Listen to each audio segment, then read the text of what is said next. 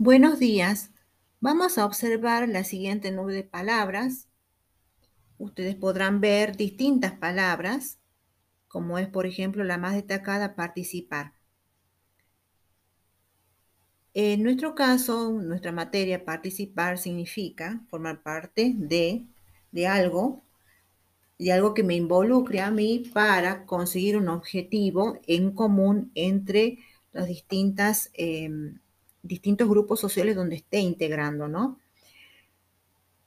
También podemos relacionar esta palabra participar con el ejercicio de la democracia. Los ciudadanos deben tener una participación activa dentro del gobierno democrático, como es, por ejemplo, mediante el ejercicio de la libertad de expresión, la opinión, el debate, actuar ejerciendo las normas eh, las normas jurídicas, las normas sociales, por ejemplo, también el ciudadano activo mediante el voto.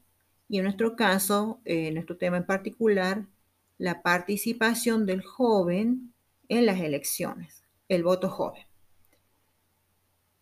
Em, es importante que sepamos bien este término, participar, porque de ello no, vamos a poder tener conciencia de lo importante que es ejercer nuestra ciudadanía. Esta ciudadanía que la tenemos dada por haber sido ciudadano argentino por nacimiento o por opción. ¿Qué significa ciudadano argentino por nacimiento? Significa que nosotros hemos nacido en un país, en este caso Argentina, y que ya tenemos la ciudadanía argentina en nuestro caso, la ciudadanía argentina se ejercen derechos sociales, derechos civiles y derechos políticos. Los derechos políticos deben ser ejercidos a partir de los 16 años. Entre los 16 años y los 18 es de manera opcional y a partir de los 18 ya tienen la ciudadanía plena.